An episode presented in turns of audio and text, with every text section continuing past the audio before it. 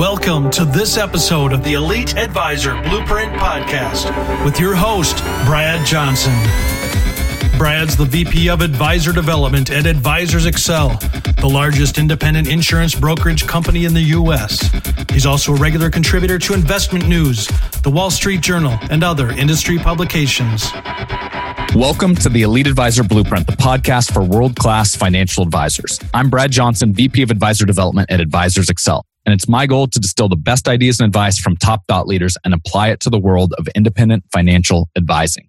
In today's conversation, I'm thrilled to speak with New York Times bestselling author Greg McKeown. He's the author of Essentialism, The Disciplined Pursuit of Less, in which he draws on experiences and insights from working with leaders of the most innovative companies in the world to show you how to achieve the disciplined pursuit of less.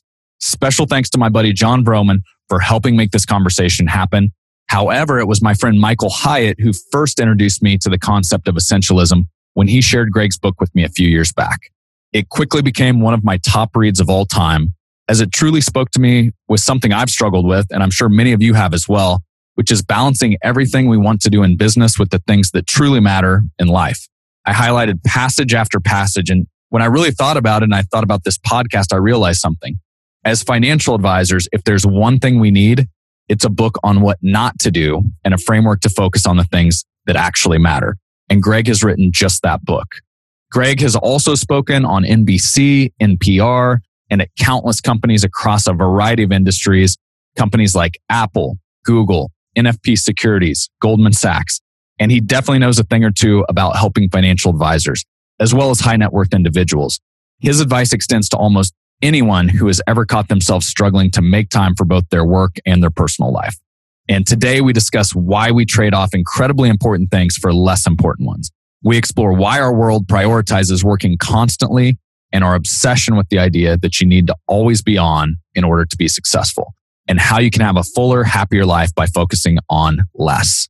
Here are just a few of the highlights of what we get into. First, Greg and I get into why essentialism matters so much to financial advisors. We dig into why we have so many emotional attachments to our clients and the fool's bargain that we're prone to falling for. Next, Greg shares the aha moment that led to his book, Essentialism, and why you simply don't have to sacrifice essential moments of your life to grow a successful business. From there, Greg introduces the concept of the undisciplined pursuit of more and how our initial wins early on don't set us up for future success, but rather for a framework that ultimately can lead to burnout. Then Greg introduces the three E's explore, eliminate, and execute, which are at the heart of practicing essentialism and practical strategies that financial advisors can use to achieve more in less time. Greg then shares a powerful example and a story of what happens if you continue to neglect and borrow time from other places in your life and what happened to a very talented entrepreneur who stretched himself too thin. Finally, Greg and I get into why financial advisors need to focus on why when building out a plan for prospective clients and really help cement that meaningful connection and relationship. Special hint from Greg if you're focusing on specific details and not the big picture vision, you likely aren't relating to your clients in the way you think you may be. And Greg reveals exactly where so many financial advisors go wrong when presenting to prospects. And even better, it's something you can easily correct. Okay, before we get to the show, Greg has prepared something for you Blueprint listeners that I know you're going to love. He's sharing his free downloadable Essentialism 21 day challenge, which you can use to start simplifying your life and becoming truly focused on what matters. You can get your download for free at bradleyjohnson.com forward slash 48. That's 48. As always, show notes that include links to all the resources, books mentioned, people discussed are available there as well. So that's it. As always, thanks for listening. And without further delay, my conversation with Greg McKeown. Welcome to this episode of the Elite Advisor Blueprint podcast. I have special guest and New York Times bestseller Greg McKeown, author of Essentialism. Welcome to the show, Greg. It's great to be with you. Thank you. Well, I have to tell just a quick funny story this morning. So we'll get into what essentialism is for all of the financial advisors that haven't had the opportunity to read your book yet. But I'm chatting with my wife this morning. I have your book. I was running through it this morning, just looking through the highlights, you know, gathering my notes for our conversation here today. And I open this thing up and it's just highlight after highlight after highlight. And my wife is like, you know what you really need? They need to invent like a book that's already highlighted and then an unhighlighter for you. So you can just like save yourself half the time, right? And then, you know, kind of my defense is, well, this is a book on essentialism. So obviously there's not going to be anything in here that's not essential. So, you know, fortunately it was your book. If it was some other book, I'd be in trouble. But, um, I'm super excited today. We were introduced by John Vroman, mutual friend. Michael Hyatt was actually the original guy that put your book into my hands, and it's been one of the top reads. Business, life, it really crosses multiple boundaries. So I'm super excited to dig in. And if there's one thing that's needed in financial services, it is a book on what not to do. So mm-hmm. I was just thinking as we get into this conversation for those that haven't read your book yet, there's an incredibly powerful story that you open the book with. And I was wondering if you could just share that for the audience today, because I really think it shares a lot about what your book is all about. Well, I was in the middle of a a busy season of my life and I received an email from my boss at the time that said Friday would be a very bad time for your wife to have a baby uh, because uh, yeah, I need you to be at this client meeting. And Friday comes along. We actually are in the hospital. My wife is uh, giving birth to our daughter and you know, we're just sort of in recovery mode from that, but everyone's doing well. But I'm feeling torn, pulled in both directions. Uh, how can I keep everybody happy? How can I do both? And, you know, to my shame, I went to the meeting and afterwards I remember being told, well, the client will respect you for the choice that you just made. And, and I'm not sure that they did. I'm not sure that the look on their faces evinced that sort of confidence. But even if they did, uh, I knew that I had made a fool's bargain uh, and learned the simplest of lessons, which is this. If you don't prioritize your life, someone else will. And that's really the beginning. I realized this is, this is, uh, it's not just me. Maybe, maybe people watching this or listening to this haven't, uh, haven't pulled a McKeown. Uh, but hmm. I don't think I'm alone in having made trade-offs in such a way that we are giving up something more important for something less important. And I was curious about why and what we could do about it. Well, I can promise you this on this podcast for financial advisors. If there's one industry that has made a lot of bargains like that over the years, it's our industry, which is why I was mm. so excited to have you on here. Um, well, why do you say that, by the way? What is it in the industry that especially makes this relevant in your mind? What makes it relevant is besides a doctor that's dealing with someone's health and really life in their hands. I think a financial advisor is the next closest thing dealing with someone's life savings and their nest egg. Mm-hmm. And so mm-hmm. it's a very noble cause and it's a very important cause. And I think because of that, there's a high emotional attachment to the client to make sure they're safe and covered. And, you know, you read an article about Ponzi schemes every other week in the newspaper and to make sure they're taken care of. And I think the fool's bargain that's oftentimes made in our industry is exactly what happened with you and your wife. I have to do that appointment at five or six or seven o'clock at night, even if that's sacrificing dinner away from my children. I have to take that Saturday morning appointment. That's the only time the person with $2 million can meet with me. Mm-hmm. And I mean, I've been literally counting down the days to this conversation because this content and really your message is so badly needed in our industry. What you just said is that culturally, the industry you feel celebrates this non-essentialism where it's so business first, but it's not just business first, is it? You're describing a, a norm where people believe this is how you become successful. This yeah. is what you have to do if yeah. you want to actually hit the results you want to achieve. I literally had this conversation two days ago. Super mm successful advisor, husband, and wife, top 5% of our industry. And as I dug in, his typical day, he runs a five o'clock, a six o'clock, a seven o'clock PM appointment. Mm-hmm. Has two daughters at home, eight and six, I think. And I, I asked this question a lot on my side. Why? Mm-hmm. And his answer was, well, that's just kind of the way we've always done it. And we felt like we had to. And one of the pieces of success, our company, and we consult financial advisors, that's our client. You know, we teach them they don't have to. but it's this mental block, kind of like the mental block that you had with your wife in the business meeting and kind of the tug of war that you were playing. So can we dig in there? I mean, that was kind of the aha, the light bulb moment for you that really led to the book. And basically, I'll call it a movement because I really feel like the book's more of a movement that you've mm. created. Can you keep going with that story? And I think a lot of what you share will apply to financial advisors and maybe give them some keys to getting away from feeling like they have to sacrifice these moments and their time away from family to grow a successful business? Well, I mean, first of all, you know, my story, what I learned from it is fine, but what about these advisors, uh, the advisor that you're talking about and the other people who are participating today? Let, let's just ask a few simple questions to assess this as people can self-examine. You know, have you individually ever found yourself feeling stretched too thin at work or at home like I was? Have you ever found yourself like I was being busy, but not necessarily productive? Uh, have you ever found yourself having your day being hijacked by somebody else's agenda? You know, if the answer is yes to any of those questions, then we've established a certain relevance that there is a problem and it's a problem that we ought to examine a little more for a moment because it's a problem that is especially relevant for successful people. I noticed this phenomenon when I was working with uh, some Silicon Valley companies and I noticed a predictable pattern. And it was this, that in the early days, there would be, you know, a clarity around what they were pursuing small group of people focused on the right idea at the right time uh, led to success.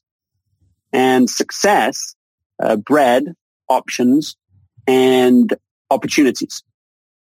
And those options and opportunities, uh, that all sounds like the right problem to have, right? You clarity leads to success, leads to options and opportunities. That all sounds great, unless it leads to what Jim Collins has called the undisciplined pursuit of more. And if you fall into the undisciplined pursuit of more, then what you're actually starting to produce is, is a certain chaos.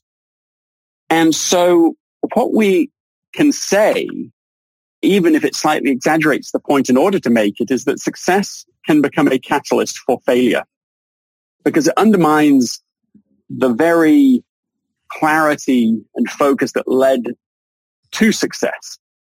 And so what we have to learn is how to become successful at success. We have to learn a new set of standards, of skills, of criteria, a new way of operating once we've become successful. The person that you were describing a moment ago with his five o'clock, six o'clock, seven o'clock appointments is successful. I'm sure he, well, he said he was top 5%. So success is not the issue.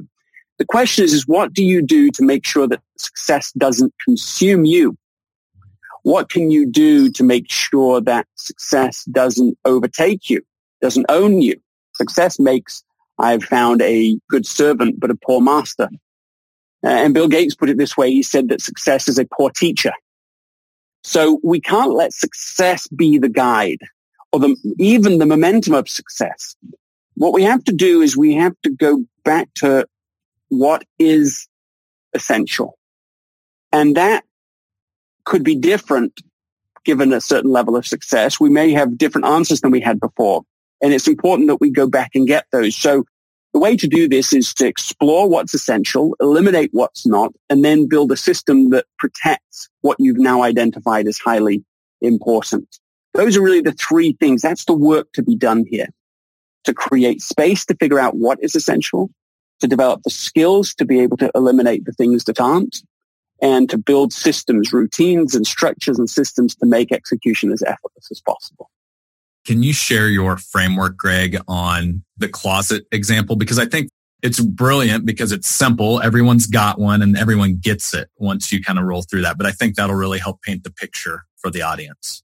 I think that this idea of explore, eliminate, and execute is well displayed using that metaphor. I mean, first of all, let's go back to the problem. So does anybody's closet ever follow the pattern that we just described? Does it ever, you know, it starts empty and then you start to put things into it and soon you have added and added to it options, opportunities. These are nice problems to have. I mean, of course, we're happy to have a problem of abundance where there's so many clothes that we can wear. That, that's, that's terrific problem, but it's still a problem.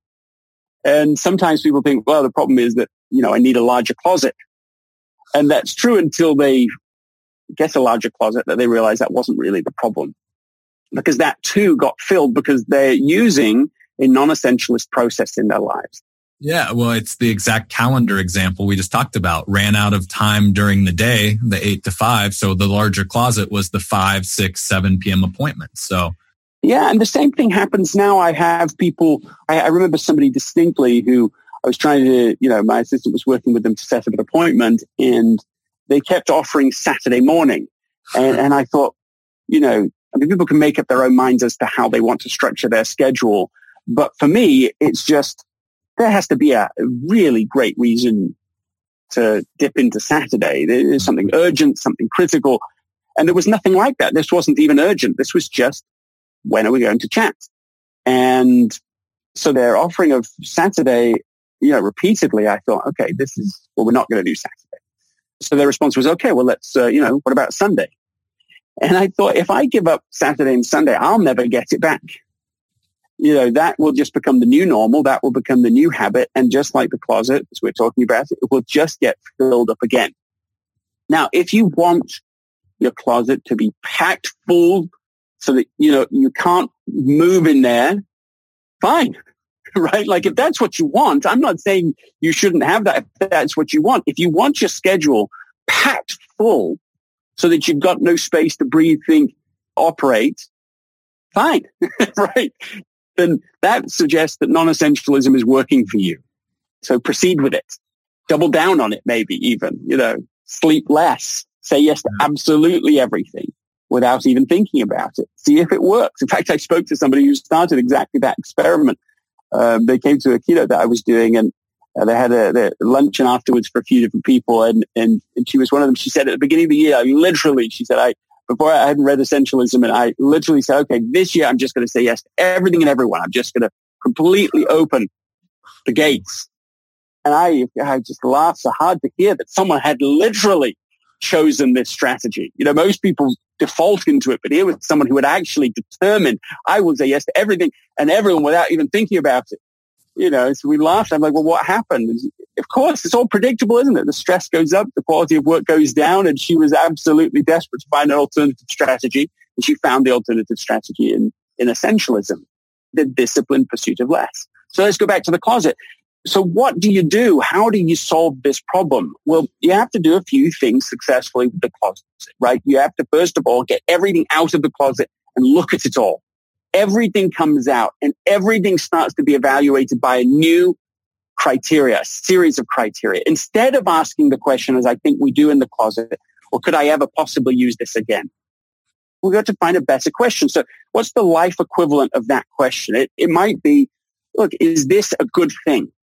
Is this potentially useful? Is this a potentially valuable person to be talking to? Well, the answer to those questions is so, there's such broad criteria. The answer is going to be yes. And so that thing's going to get put on the calendar. That email is going to be absorbed. That responsibility is going to be taken on. It's basically good. It's possibly useful. Almost everything is possibly useful. So it's so broad. So we have to use more selective questions. We have to get everything out of our life you know, I use a journal for this and almost literally on a daily basis, I am pouring out everything that's on my mind. What's all the stuff that's in there, all the closet, let's get it out.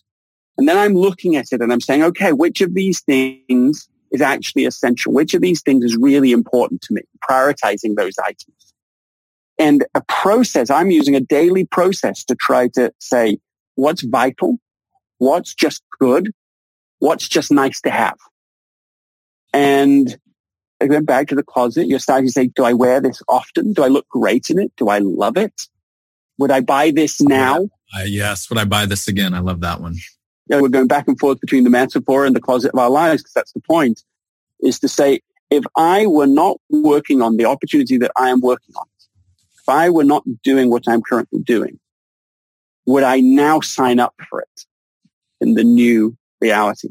If the answer is no, and it's not quite the same as the stuff in our closet, we can't literally just go, okay, well, it's eliminated. I mean, this is a closet, it's a world of things and we don't treat people like things. We get into trouble if we do that.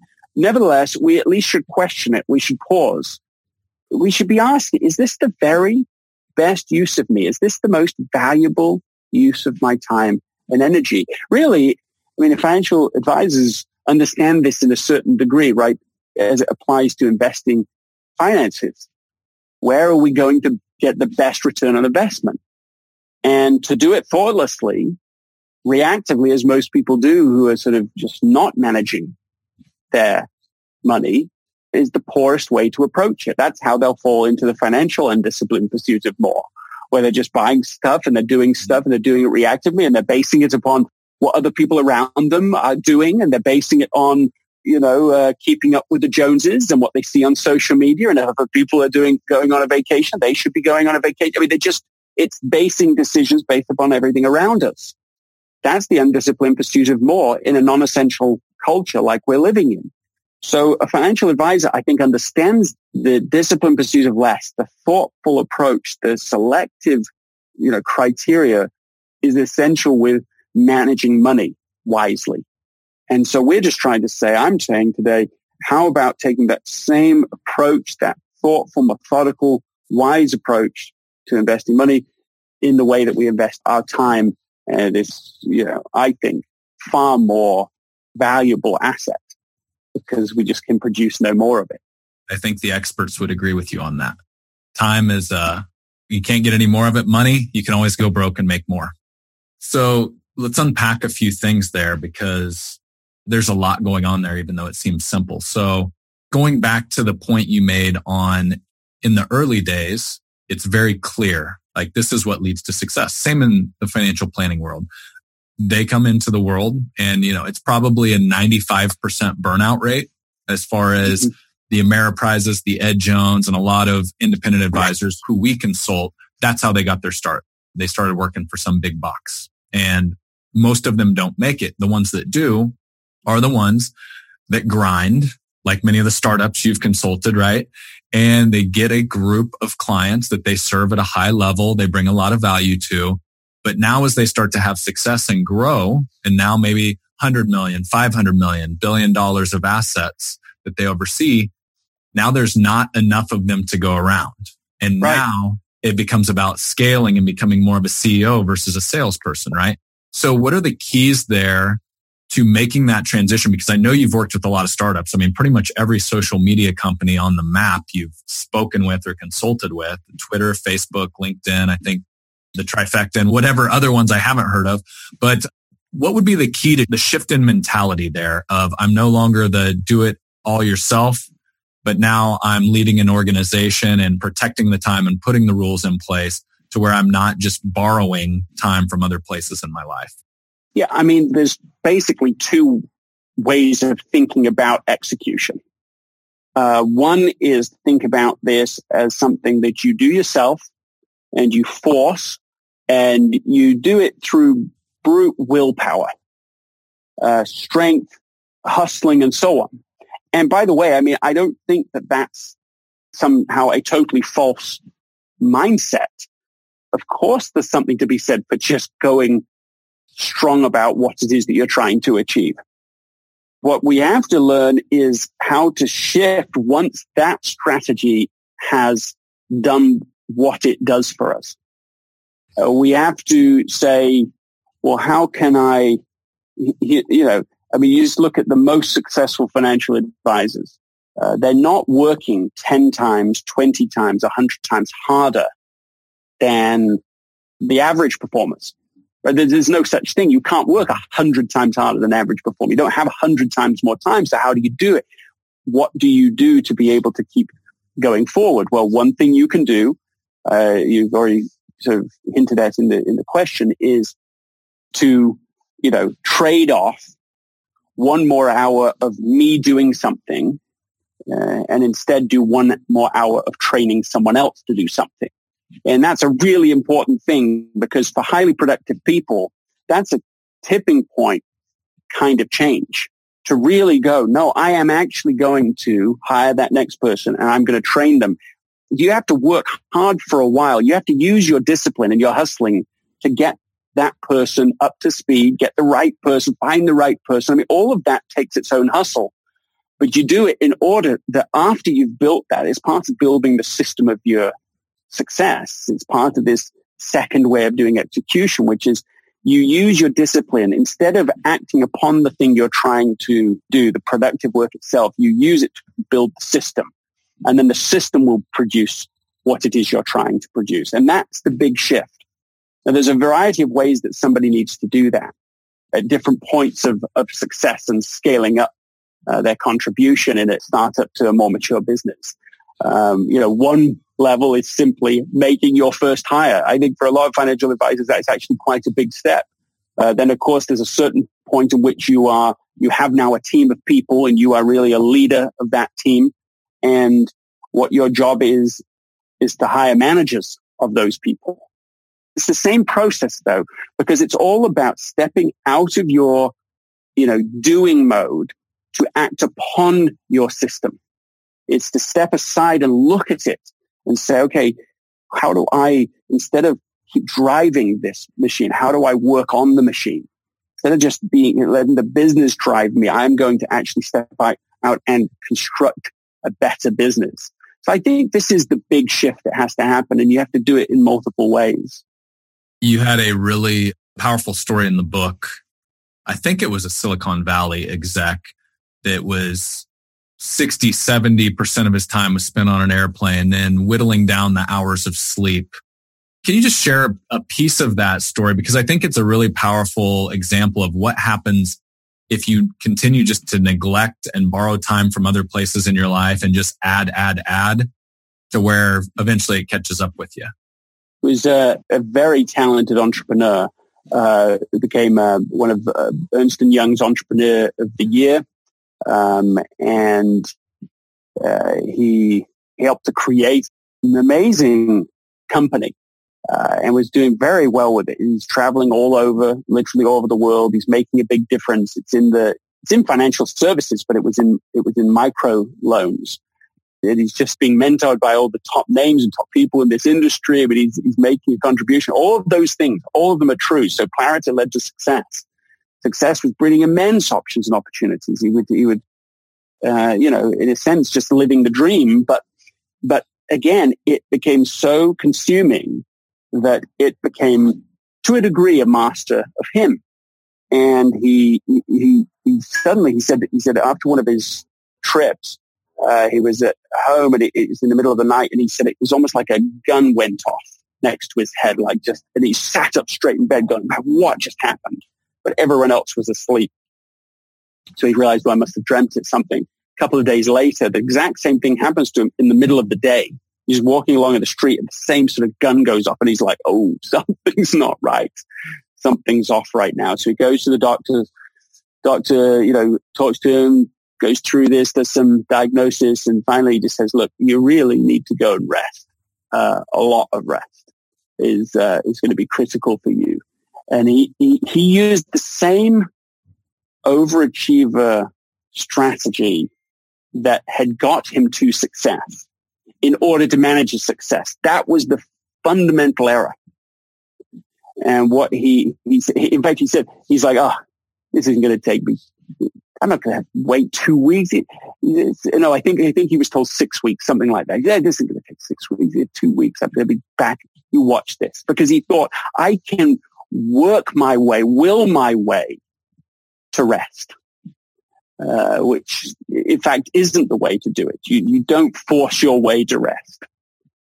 Uh, that strategy was useful to a point, but then that strategy is no longer helpful. You need a new strategy, a new approach. And he, um, after two or three weeks, he was like, he said, I was just sleeping all the time. He said, I just crashed when I went and slept and I just crawled back to him two or three weeks later. And I was like, oh yeah, okay. uh, I get it. Uh, this is, this is a problem.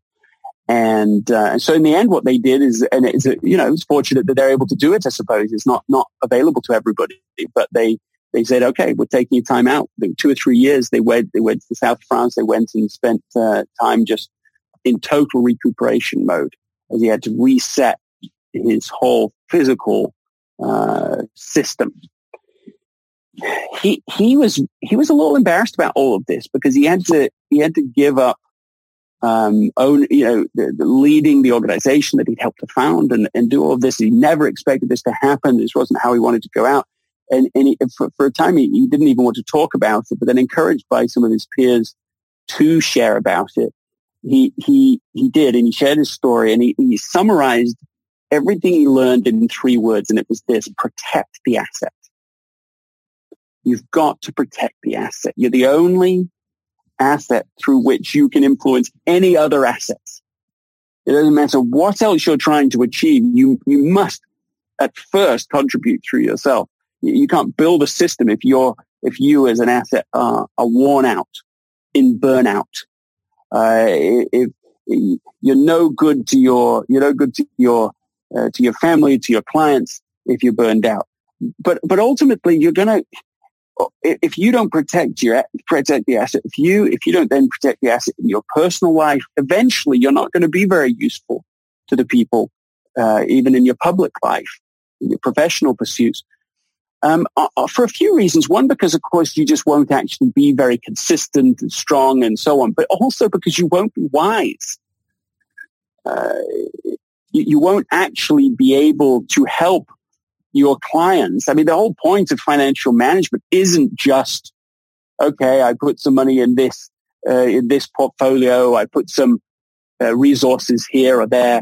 That, that's not the point of the exercise. That might be a part of the mechanism, but the point is to help people to achieve their goals, their highest contributions, personally and professionally. That's what it's about.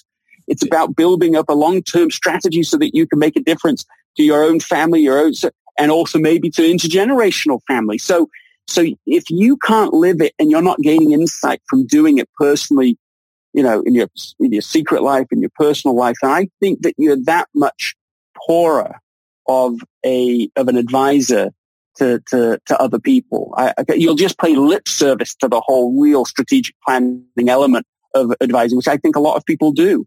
Uh, it's a, you know, hey, here's this. Hey, fill this out. What are your top goals? And you spend 20 minutes on that, and then every other meeting you have is uh, is well. You know, you could put this percentage in this portfolio, you could put that percentage here. You could invest in this thing. You could. I mean, it's it's just lip service to the first, but that's the real work. And that's what I, what I, what I would want for financial advisors listening to this is to help people to actually achieve intergenerational, long-term, important work. And by the way, they will, they will need to have a financial strategy to do that. Uh, yeah. That, to, to me, that's essentialism applied to, to the financial industry. You're so spot on, Greg. I heard one of our top clients. I mean, his firm will capture north of 300 million of new assets this year. And this is not going out and acquiring firms. This is organically. So top 0.1 of 1% in the industry. And I'll never forget, he said, write down on a piece of paper everything you absolutely hate doing in your practice. That just like you walk in, you see it on the to-do list Monday morning and you just cringe. He right. says, write all that down, write all that down. Right. right? And he says, okay, now if you can cut a check and never do that again the rest of your life, cross it off the list. And that's the thing I think many financial advisors struggle with is it's they look at that as a sunk cost, right? Or as money out the door, where in reality, the upper echelon of advisors out there, their time is worth two, three hundred, five hundred, a thousand dollars an hour. So you hire somebody for $20 an hour you decrease your wage from $1,000 an hour to $980 an hour. But guess what? You never do that ever again the rest of your life. And now you serve your clients at a higher level because it's a relationship game and you have more time and more margin on the calendar to sit down and serve the people that you're supposed to serve at a higher level. So you're so spot on there. Yeah. And there's, there's two ways of thinking about hiring other people. One is, one is to remove out of your life the things that you don't want to do or are low value things. And the second way, of course, is to think about things that you, you won't get to, but, but are highly valuable work that would be worth more than your investment. Uh, I mean, if you actually do the simple math on it and you say, okay, this is how much the, the, the annual wage would be for, for a worker, average annual wage in the U.S. Uh, I mean, I'm, I'm in California right now, so the, the average wage is much higher here um, because the cost of living is so much higher. But, but you know, I, I don't know. Let's call it just sort of fifty thousand dollars, something like that. Mm-hmm. And the question is, can you? Can, is there is there a way that you can have a fifty thousand dollar asset produce more than fifty thousand dollars back? Can that person produce more than fifty thousand dollars back? I mean, of, of, course, there's so many ways to do this, and and and then you you simply can't become. You're not going to become the top of your field without doing that. Um, in, in in almost any field I can think of, uh, top performance, you're going to need to be delegating well. And, and I think you'd be hard pushed to get, to find an asset that could so significantly exceed that investment. Uh, if you, if you have them doing the right work. Now, uh, there is a caution, which is, um, you know, you shouldn't delegate to people what should not be done at all. Mm. Uh, and that's a very real element of, of, of you know, essentialist insight.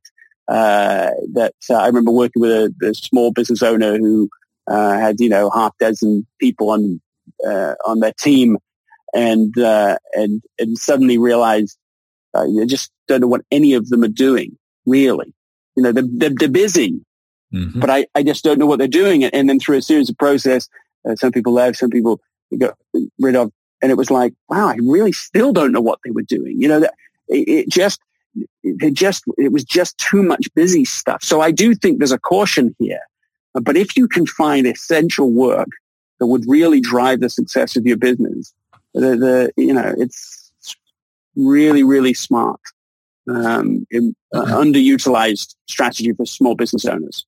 Too good of a book, too much good stuff to cover, not enough time. So let's keep jumping around. Okay. So page 73 of the book, a story about Nora Ephron. And I'm going to let you share it, kind of the whole concept of what a lead story is. And then I want to apply it to financial services here, kind of once you unpack the story and we can go a few different directions.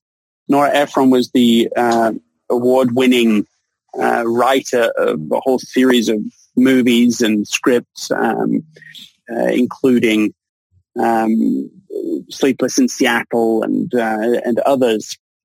But before she was famous for that, she was um, she was a journalist by training, and her first journalist class was at Beverly Hills High School with a Mr. Sims. First day of class, everybody comes in. At the time, it's uh, you know still the time of type uh, writers, and uh, and they give the the story, the story of that they have to write their first ever lead. And the first lead is, um, you know, the, the, the, teacher starts, Mr. Sim starts giving all these facts out. Um, uh, he says, uh, he says, okay, on Thursday, the governor is going to be speaking at this, uh, you know, this teacher training conference, and uh, these people are going to come, and this is where the event's being held, and so on and so on. And and and everyone is busy ty- working on their typewriter he t- collects them all and he starts reading them through. Every lead is the same. Every lead is regurgitating the same facts in a slightly different order. Some mention the governor first, some put it last, but it's the same. He takes them all, he rips them up, he puts them aside. He says the lead is that there's no, there is no school on Thursday. This is the lead. This is the point. And she said that was like just burned into her The, the early, that in any given set of facts, there's a hidden story there's a story. And your job as a journalist or later as a writer is to find that hidden story. And as, as an essentialist, one of the ways of thinking about being an essentialist is taking on the role of a journalist in your life. Uh, first, you are being the journalist. You're looking at all the facts. You're looking at all the different, and your job is to connect the dots in your life, in your business. Is you're, you're paying a lot of attention, which means you're asking a lot of questions that's why explore is the first pillar of becoming an essentialist is that you've got to create space to explore. You're asking questions. You're using various mental models to connect dots together. You're not just looking at the world through a single mental model. Most people, not most people, but a lot of people aren't aware of the mental models that they're using or how limited the mental models are that they're using. And so I really encourage people to, to actually name and to learn and to develop as many mental models as they can so that they can start to look at the information of what's going around them through many different lenses so that they can connect the dots. And the reason that this is all justifiable, by the way, is because there's some hidden story of enormous worth. There's some insight that's so valuable, a vital few, an essential thing that's worth all that effort to find and identify. And so, and so you're using all the, asking all these questions, you're being the journalist, and then you move to stage two, the elimination section, which is where you become the editor.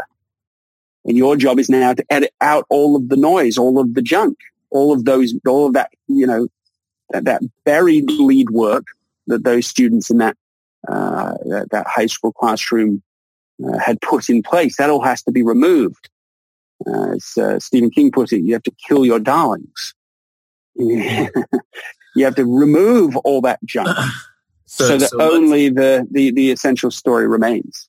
I was reading that in the book. Oh, which by the way, so I listened to this on audiobook the first time and I bought the book because I knew we had this interview coming up. I wanted to go through and highlight and pull a few things out. I completely did myself a disservice by listening to this on audio. I don't know mm. who did the sketches in here, but it, speaking of editing and clarifying points, a lot of the visuals in here are magical. So mm. kudos nice. to whoever you had put that together. Maybe it was you. Maybe you were drawing on a napkin. I don't know it was a collaboration and a shout out goes to, to Amy Stellhorn, who was a great collaborator on the visuals here.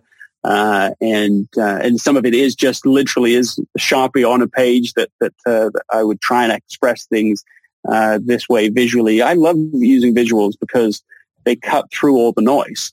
Yes. It's, it's, it's easy to hide behind words and, and a lot harder to to hide behind graphics. If you're listening on audio, go check out the video, page six of the book.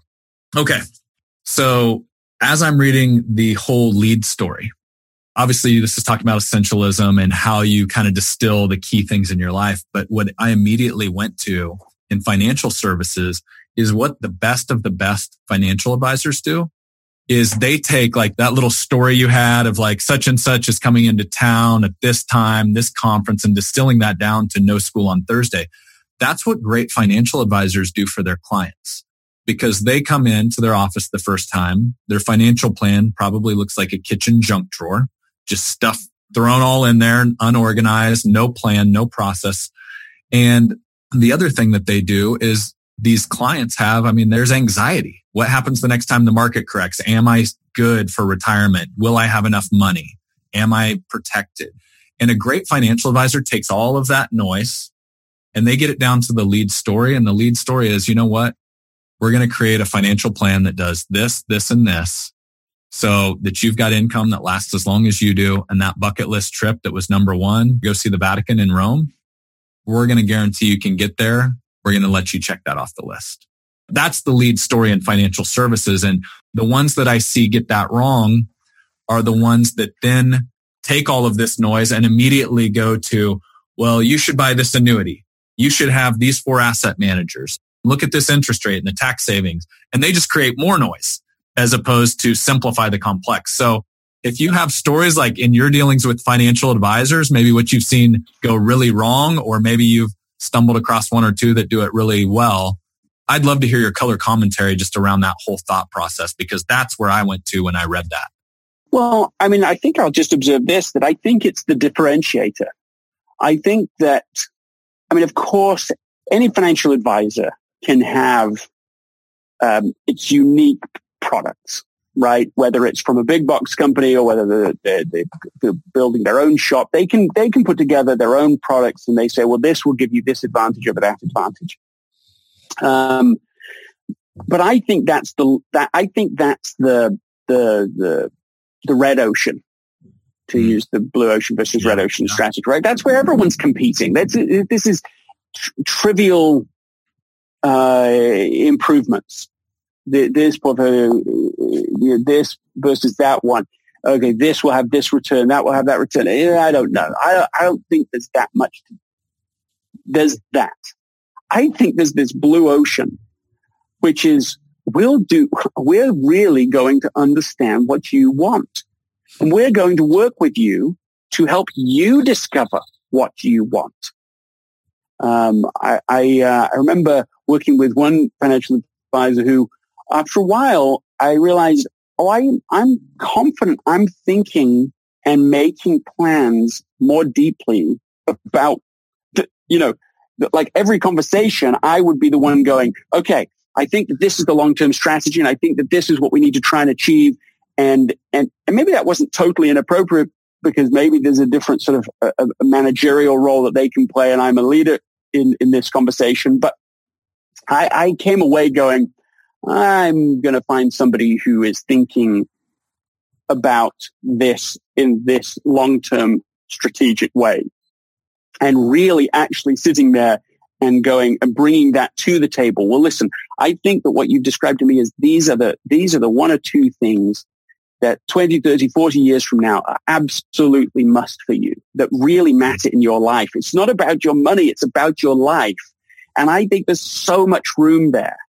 And that's the work to be done. I think that's, that's a key differentiator. I worked with one company whose specialty, one financial advising uh, organization that has been, that's really got into essentialism as a company that specializes in, in, in intergenerational planning.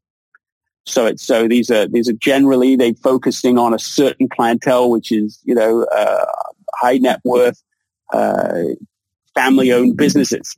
Mm-hmm. Well, you, you know, you, that's, that's just one, that's a, certain strategy, isn't it? You're not trying to serve everybody. You're trying to serve a, a certain group.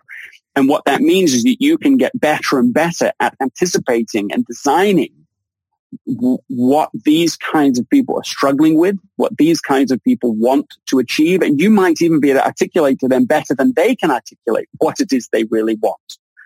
Uh, because I think a lot of people do not know. I mean, this is a, this is a, a question you know, this isn't a financial advisor question. It's a human question, which is if you simply ask people, what do you really want five years from now?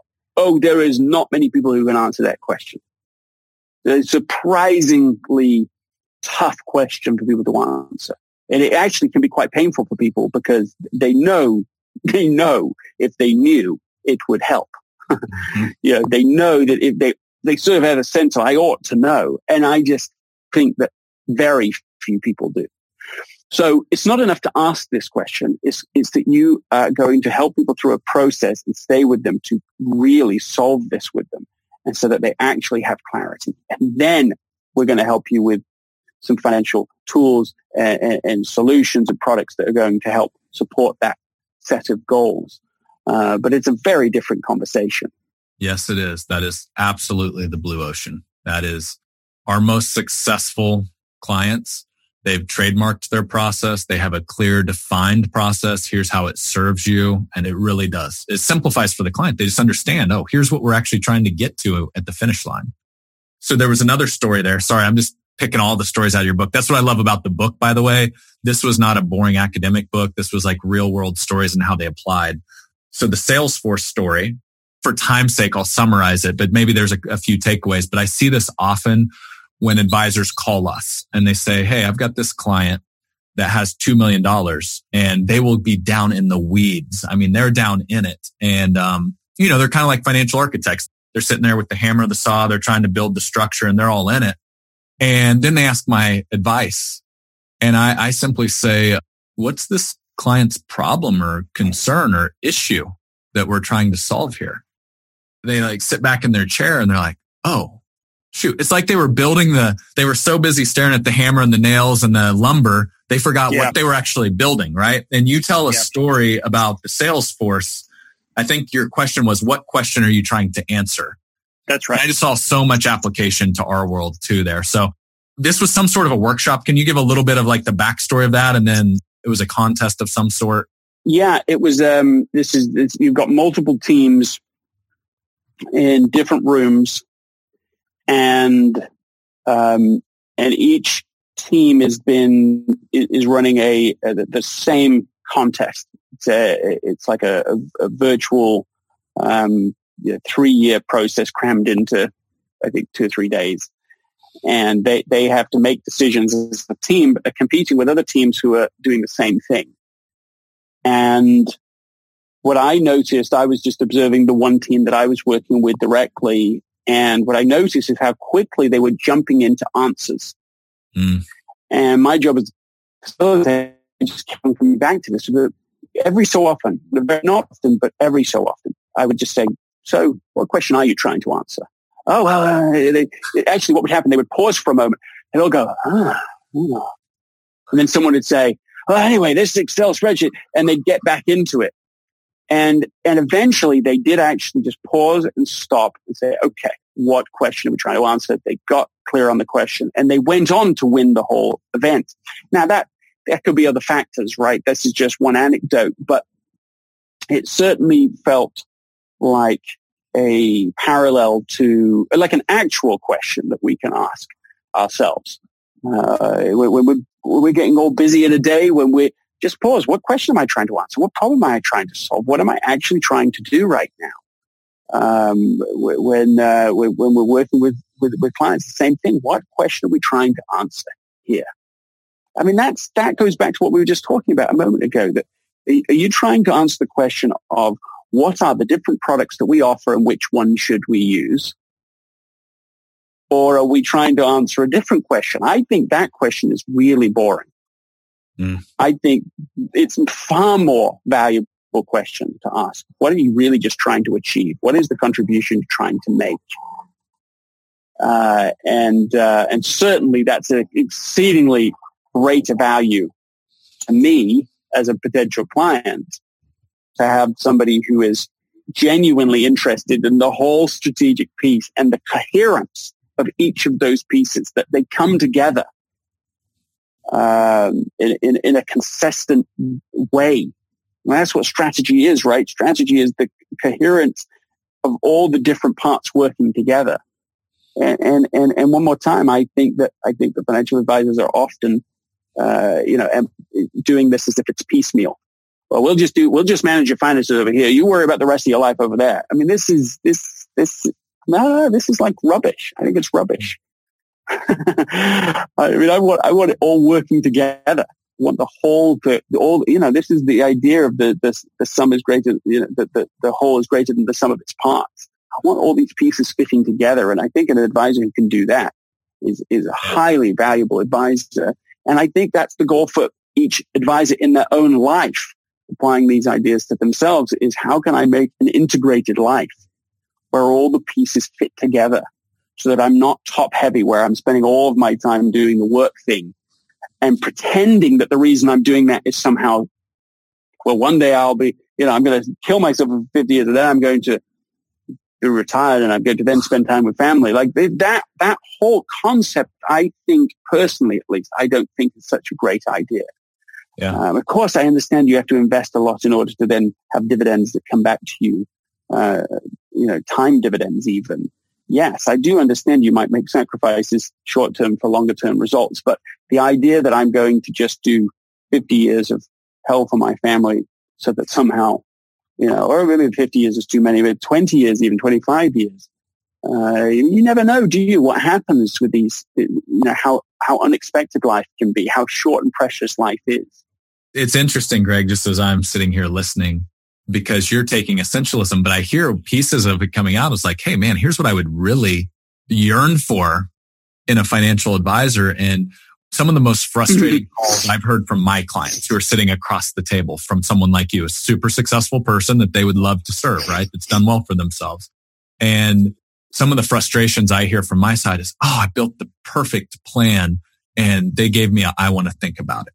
And oftentimes when I dig in and I, I walk through how that process looked, how it came across the table to you is here's someone over here with a bunch of financial Lego blocks and they're just sitting here like, look at my Lego blocks and they're like clicking them together and you're completely checked out, eyes glazed over. Where in reality, if they would have stayed on the stuff that you care about, the emotional side, the inspirational side, like why you actually go to work to build money up so you can do this with your family, create these emotions, these memories. And they would have said, Greg, you know what? If we do these three things, where was that family trip you were wanting to take four or five years out that was really important to you? Yeah. Oh, well, that's great. We'll have income in place. Here's a little side bucket to take care of that. Oh, and then you want to retire when? And where did you want that to be? Oh, you want that second beach on the house? Okay. Well, perfect. We'll build that into the plan. That's the stuff that inspires people to take action, not getting down in the weeds and focusing on the non-essential, right? Really, and from your standpoint, you don't care how the engine is made, how it's assembled. You just want the car to get you from point A to point B. And I think a lot of times because financial advisors use the building pieces, they get very engineer like when they start to get into the plan and completely disconnect as to the purpose behind what they do with why they do what they do. Yes, I think it comes back to this the, the old sentiment that nobody nobody wants a six inch drill. Right? Everybody wants a six inch hole. Mm. And so to use uh, Clayton Christensen's question on this, the question is, what is the job to be done?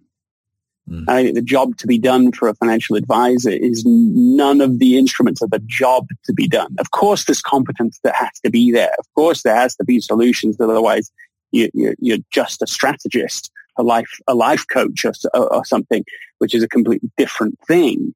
But I still maintain that it's not just, it's not just that you ought to do a bit more of it, which is, I think, even as I heard you talking there, well, what if, um, if I dig a bit, bit deeper and I ask them to do, here are the three, here are three things that we can do to help you. What was it that you wanted to achieve?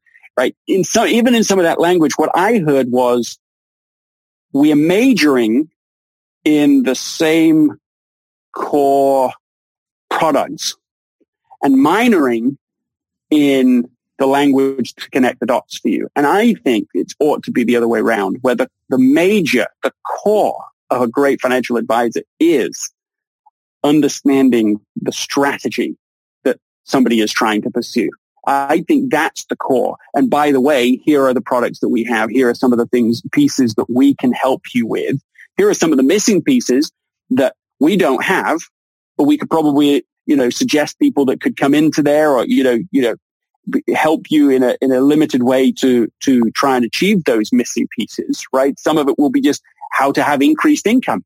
Well, that's not what a financial advisor does, but the idea that we'll just look at our clients through a straw because that happens to be our competence is so, to me, so short-sighted. It's so limited. Uh, the, the, you know, what I want is somebody that is completely helping to design the long-term perspective, the long-term plan, the, the, the design of it. Here are the pieces we can do and here are the missing pieces but this still needs to be solved to achieve your goals. And this is the kind of person, this is the kind of work that I think is, this is essentialism as it applies to professional aspects of being a, an advisor. What's interesting about you sharing that is we've seen a trend in financial services of, you know, you go to the financial advisor who historically is, hey, we're going to grow your assets, we're going to manage it. Well, many of our clients have now transitioned to where they're also creating income managing assets, right? Marrying these portfolios together, but it doesn't stop there. They're going to now bring in, well, Greg doesn't want to also drive across town to a CPA. So he'd prefer that's just bolted on, like family office style, right? And then, oh, by the way, Greg's got estate planning. He needs to make sure his daughter's taken care of and the rest of his family, right? Well, let's bolt on estate planning. So really a holistic approach is where you see the top firms in the country going because that's what you want. You want to go in one door. It's one cohesive plan where all three of those worlds talk together and the ones that are doing that are winning. The ones that aren't, they're scrambling for clients. So it's, it's yeah. interesting that you bring that up. Yes. And I think that there's a, there's a sort of inherent weakness in all competence that is a primary challenge and leads to a lot of the non-essential activity that I've observed in across industries.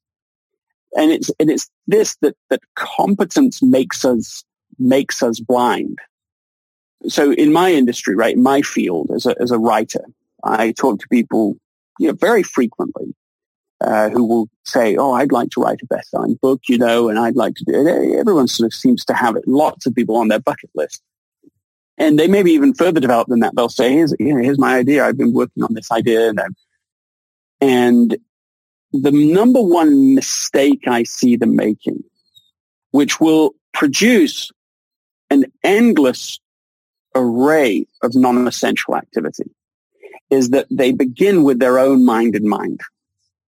So they are so taken with an idea. They are so believe that the world needs it that they forget the most important question, which has nothing to do with need and nothing to do with their own mind. It's everything to do with whether the person, there is a person, not just of course one, but you can start with one who is hungry for that right now, who wants it. People don't buy what they need, they buy what they want. And so in writing, there is a really huge discrepancy here. As somebody once said to me years ago, even after I said to them that uh, what my book idea was, is 20 years ago, they said, well, Greg, if I were you, I just wouldn't write a book that nobody wants to read. that was so right. I mean, he was so right. Was this the same book idea or a different book? No, no, different. Okay. I was going to say I, he was slightly off if that was the case, but no, no, but but he was so right, and it took years and years to keep working and thinking very deliberately yeah. about the language choice and how do you do this in a way, and the visual choices, the cover design, all of it, so that somebody who the, the, the, the ideas in this book are relevant for might see it and instantly pick it up. Oh, that's relevant. I want that thing. Well, you have to you have to get yourself in a very different headset, headspace to do that well. If you don't do it, you're going to get caught in a whole non-essentialism journey because you can pour in tons of passion and tons of hard work, but the thing at the end won't have the power of relevancy. And so all of that work is actually non-essential. All of it's taking you down the wrong path. And this is the slightly depressing reality of publishing. And so it happened to me just not very long ago that somebody, actually who I really respect, uh, very talented leader, uh, said to me in passing, "Oh yeah, I just wrote another, uh, wrote a new book. I wrote a book. It was their first book, uh, and they told me the title, and I just instantly was like, "Oh, it's that, that's just dead on arrival." Not because it isn't true, not because it isn't good, not because it isn't worthy, not because that person isn't credible to talk on the subject. All of that was true, but nobody's interested in this subject. Nobody, it didn't meet where people's pain is. Uh, and it's so sad, right? This is, the opportunity is so immense, uh, to have made some difference there. And so this disconnect and, and, and how it connects back to sort of the structural, the, the, the principles of essentialism is that we have to do better in exploring what is essential to the person we want to serve. And then we have to be willing to eliminate all of the non-essential stuff, however passionate we are about it, so that we can start to build a new system that actually helps us to execute on what is most valuable to them. And so I think there's so much baggage in the financial services industry of this is how we do it. This is our system. This is our way, you know, this is our legacy way of doing it. And, and, and the, the person who's coming in through the door couldn't care at all about that. They have to cut through that themselves in order to try and get the value that they actually want out of the process. And so our job, if we want to, you know, sort of, we want to become like the Apple uh, of, of, of, our industry. We want to make it as easy. We were just talking before we started here about the AirPods. They look a little silly, but they work so well. Um, think of how much they have to de- cut out of the process in order for that to work, for that product to come to me and be magical, effortless. That's that, what we have to do for our client. The AirPods are the true essentialism headphones. I mean, you're representing it right there live on the camera. I mean, they've cut everything out, the cord, all of that. Greg, this is awesome. I want to respect your time, but I will not forgive myself if I do not hear the story of the, and I'm not going to give away the punchline yet either, the story of the little girl that had a date planned with her dad. And um, if we want to wrap with that, if you've got time, yeah. you can hit a couple rapid fire questions after it, but I want to respect your time. I know we're coming up on the end here. So the story is uh, is a, it's a true story. Uh, I spoke to the daughter about this experience, and she uh, had a whole plan with her dad. She was traveling with her dad, and um, twelve for, or for, so. How yeah, for, uh, that, that, sounds about right. Um, and and it was a business trip, and so they'd organized it. He would first do his business trip. He'd he'd stay there with him in the hotel, but then after after his portion of the conference was done, they would go and uh, you know they'd go and eat Chinese food. They'd uh, go and get a mo- watch a movie. They'd come home to the uh, to, to, the uh, not home but to the to the hotel room. Uh, they order sundaes. They'd watch another movie there. The whole thing had been planned. It had been planned way in advance too. So she had been really looking forward to the whole thing. It's an important part of you're going to do this sort of work with your with, with your children. uh, the anticipation is almost as important as the thing, the event itself. So everything's going according to plan. The uh, her, dad is finishing up, just finishes up the work at the conference, and as he's leaving, uh, a, a friend from many many years before, a good friend, turns up, surprises them. He and his wife are there. And I say, my goodness, I can't believe it. As soon as I heard that you were here, I came. It's so exciting. It's so great that you have your daughter here too. I, we wanted to come. Uh, let's go out to eat together. We'll, we'll do a, fab, fabulous uh, seafood dinner by the, the bay in San Francisco. Uh, and, and she's just, this whole thing is spontaneously happening, this very positive and good and happy moment. But for the 12 year old daughter, she just, her heart sinks because she says, well, this is, yeah, I hate seafood. And I know what will happen. This will be adult conversation and I'm going to be ignored. And, uh, and so her heart sinks. Uh, and then she hears her dad say, Oh, I would, so nice to see you. And I would love to do it, but our plans are absolutely built end to end. And, uh, and so, and so we just have to take a rain check and grabbed his daughter's hand. Out they went and they proceeded with their plan completely. This is, uh, I, I, was talking to, uh, to this daughter, uh, this, uh, this young woman, you know, decades later.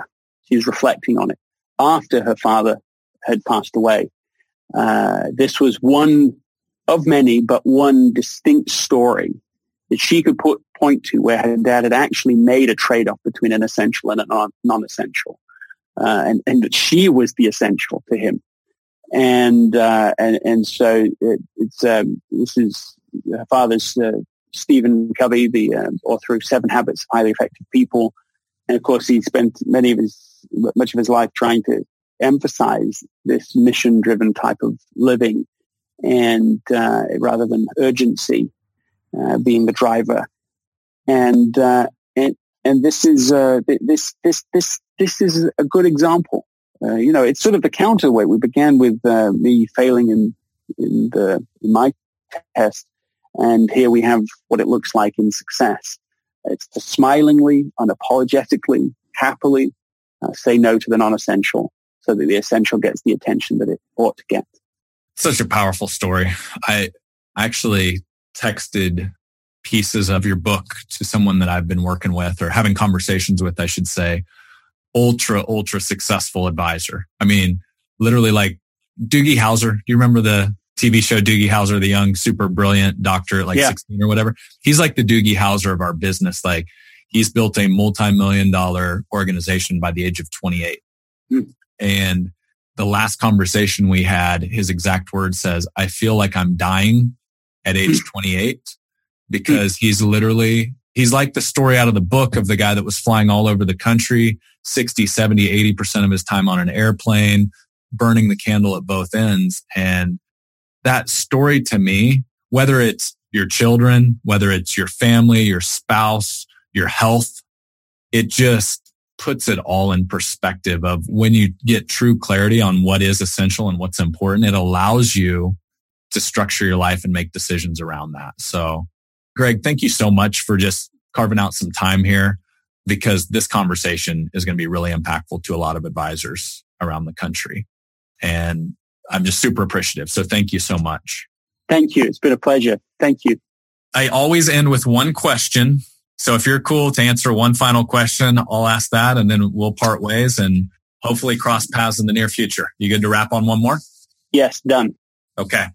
This is fun because it's the one thing, right? So if you had one piece of advice that you could share with our audience that's led to your success to this point, what would it be?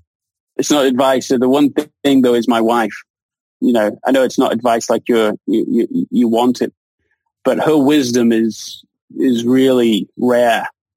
I mean, I literally can hardly think of a time I've made an error, of which I've made so many, but where I have made error after really counseling together with her. Uh, and so uh, I think that uh, you know, I compare what's happened in my life so far with what would have happened uh, if, if she hadn't been in my life. I think, oh, it's just like night and day, uh, and it's not over yet because there's there's so much there's so much that you know so much of the work that we've that, that's gone on so far that's just been foundational and preparing for the next the next wave and the next phase. Uh, and so so there's no there's no to me there's no comparison. Well, and she was obviously a foundational part of the book Essentialism. I mean, literally the stories right out of the gates that was kind of the eye opener for you. Yeah. Well, Greg, thank you so much. It's been a pleasure and hopefully our paths cross again soon. Thank you so much. Bye for now. Take care. Thanks for checking out the latest show. I really appreciate the couple of minutes you all have taken to share your thoughts as the reviews help our show get found and rank on iTunes. Also, special thanks to those of you who left reviews since our last show, as we are now closing in on 125 five star reviews. Thank you. Here are four more recent reviews. The first one comes to us from user Kyle one two three four five six seven eight nine zero zero, who says, Chris Smith interview, five stars. Only my second time listening to the podcast, but Chris Smith interview was amazing and completely inspiring. It will be one that I will listen to numerous times. Thank you. Looking forward to becoming a regular listener. Thanks for the review, Kyle, and so glad you found the Chris Smith episode on listen number two, as that's one of my favorites in our show's history. Also love the fact you're going back and re-listening again. Don't forget, in order to make it as easy as possible to grab all those ideas shared on the show, we make sure to have a transcription done for each one. You can find it at the bottom of the show notes. For Chris's episode specifically, it should help you take advantage of the language he shared on how to create an over the top first impression. That was episode 41 for those of you that haven't had a chance to give it a listen yet. Hope you've caught a few more episodes, Kyle, since leaving the review, and don't hesitate to reach out through the website if anything else I or my team can do to help. The next review comes to us from Mandy and Andre, who says, Excellent podcast, five stars. One of the best podcasts out there for elite advisors. So much to learn from each episode. Time well spent. Mandy, thanks for the kind words and the review. I'm doing my very best to make sure every episode features an amazing person that we can all learn from and obviously ask questions I think that can serve our financial advisor audience like you. So glad it's resonating. I'll keep the episodes coming for you. Next up is user mlewis7804 who says exactly what advisors need. Five stars. Thank you for doing this. Really enjoy the mix of successful advisors and people outside or ancillary to the industry. I get actionable intel from every episode that helps our practice from every aspect. Please keep it coming. You are welcome and thanks for the review. Uh, it's reviews like this that make me want to keep doing these episodes. So thank you. And I'm incredibly grateful for those of you who have taken a few minutes to share your thoughts and reviews like this. It helps me know what type of guests can serve you all. And I also love that you're seeing value from both sides, from those inside our industry as well as those outside of it. Part of what really keeps it fun for me as well. Thanks for listening in, M. Lewis 7804. And the last featured review for the week comes to us from user McComas Knows, who says, spot on, five stars.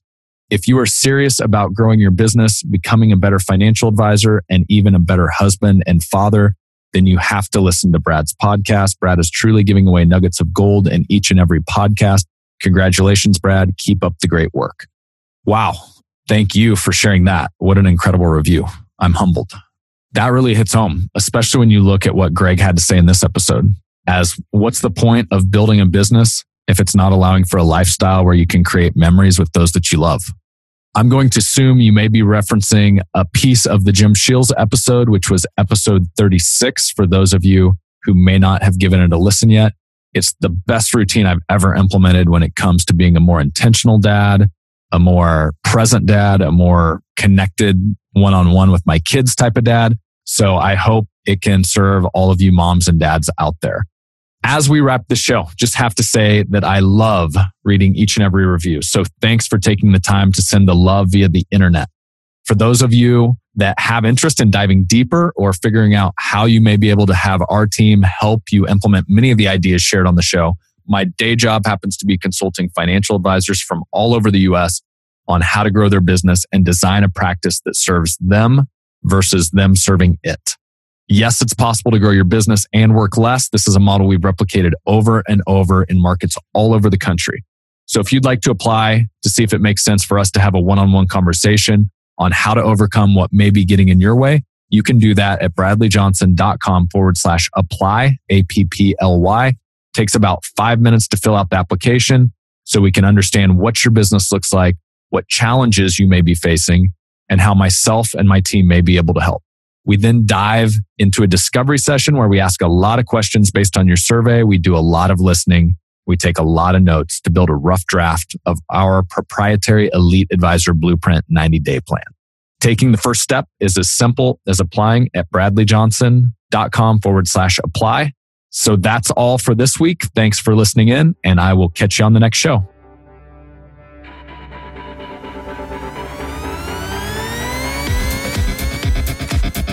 The information and opinions contained herein are provided by third parties and have been obtained from sources believed to be reliable, but accuracy and completeness cannot be guaranteed by Advisors Excel. The guest speaker is not affiliated with or sponsored by Advisors Excel for financial professional use only, not to be used with the general public or in a sales situation.